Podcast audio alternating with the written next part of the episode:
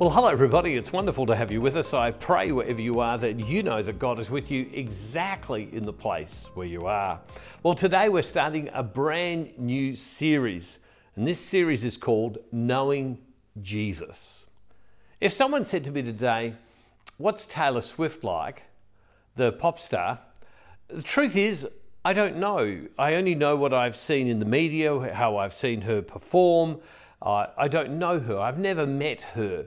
I know about her. I, I know the things that I see, but, well, I don't know what she's like personally in her own world. There are many of us, when it comes to Jesus, we have images and ideas about who Jesus is because we've heard about Jesus, we've learnt about Jesus, we've been told that we should pray to Jesus. But do you know Jesus? The truth is is that we can know Jesus. The scriptures tell us, the church teaches us that Jesus is not meant to be far away but rather dwelling within us in our lives.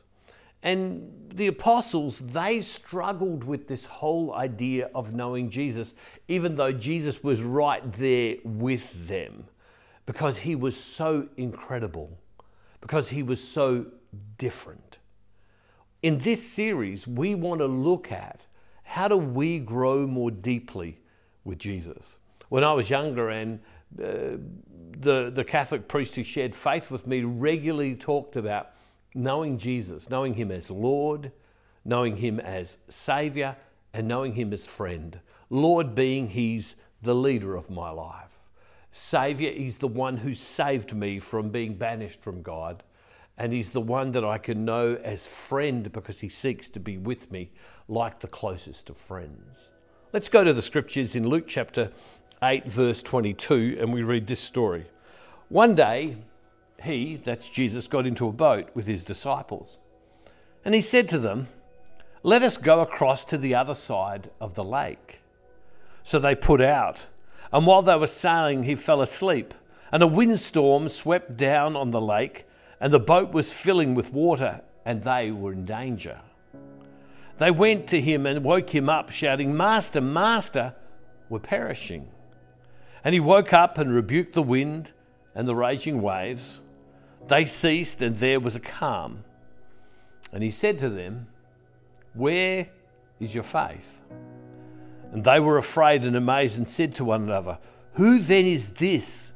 That he commands even the winds and the water, and they obey him.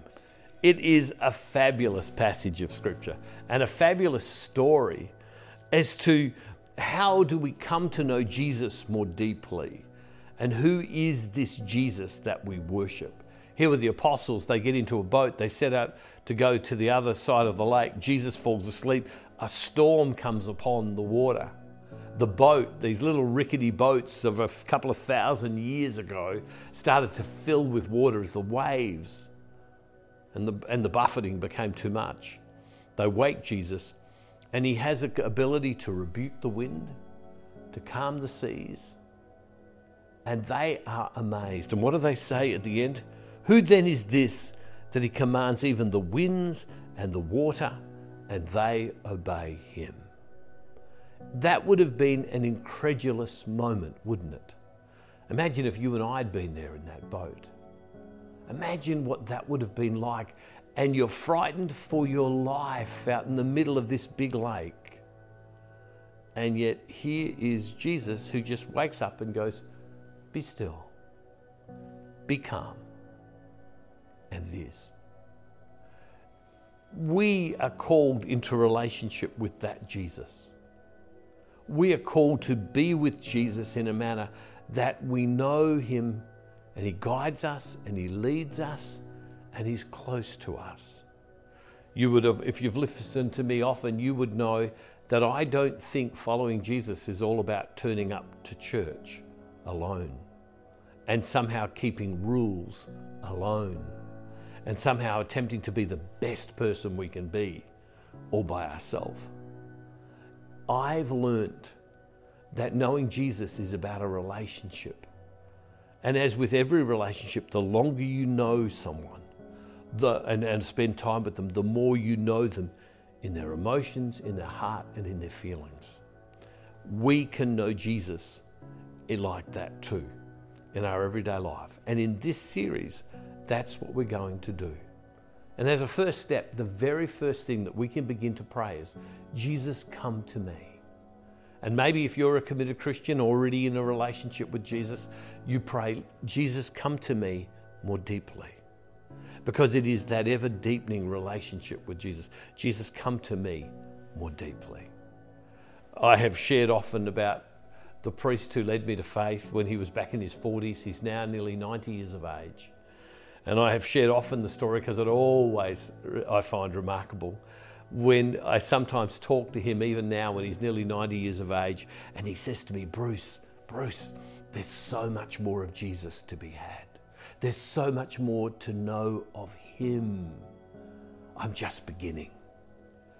And this man, who I think is a saint, is saying there's more of Jesus to be had. So, no matter whether you're starting out or whether you're someone who is already committed in your faith and can go deeper, or maybe you've been attending church for a long time, but Jesus hasn't been that place in that place where He's alive in you. This series, my prayer, is that this will occur with you and that you will encounter Jesus more deeply. Loving God, I pray that we would know you, Lord Jesus, more in our lives, in our hearts, in our minds, in everything that is us. Bless us today. And Father, we make this prayer in Jesus' name through the power of your Holy Spirit. Amen. Hey, God bless you all, everybody. See you tomorrow. This is going to be a great series. Looking forward to it. And don't forget, wherever you are, God's never ever far from you.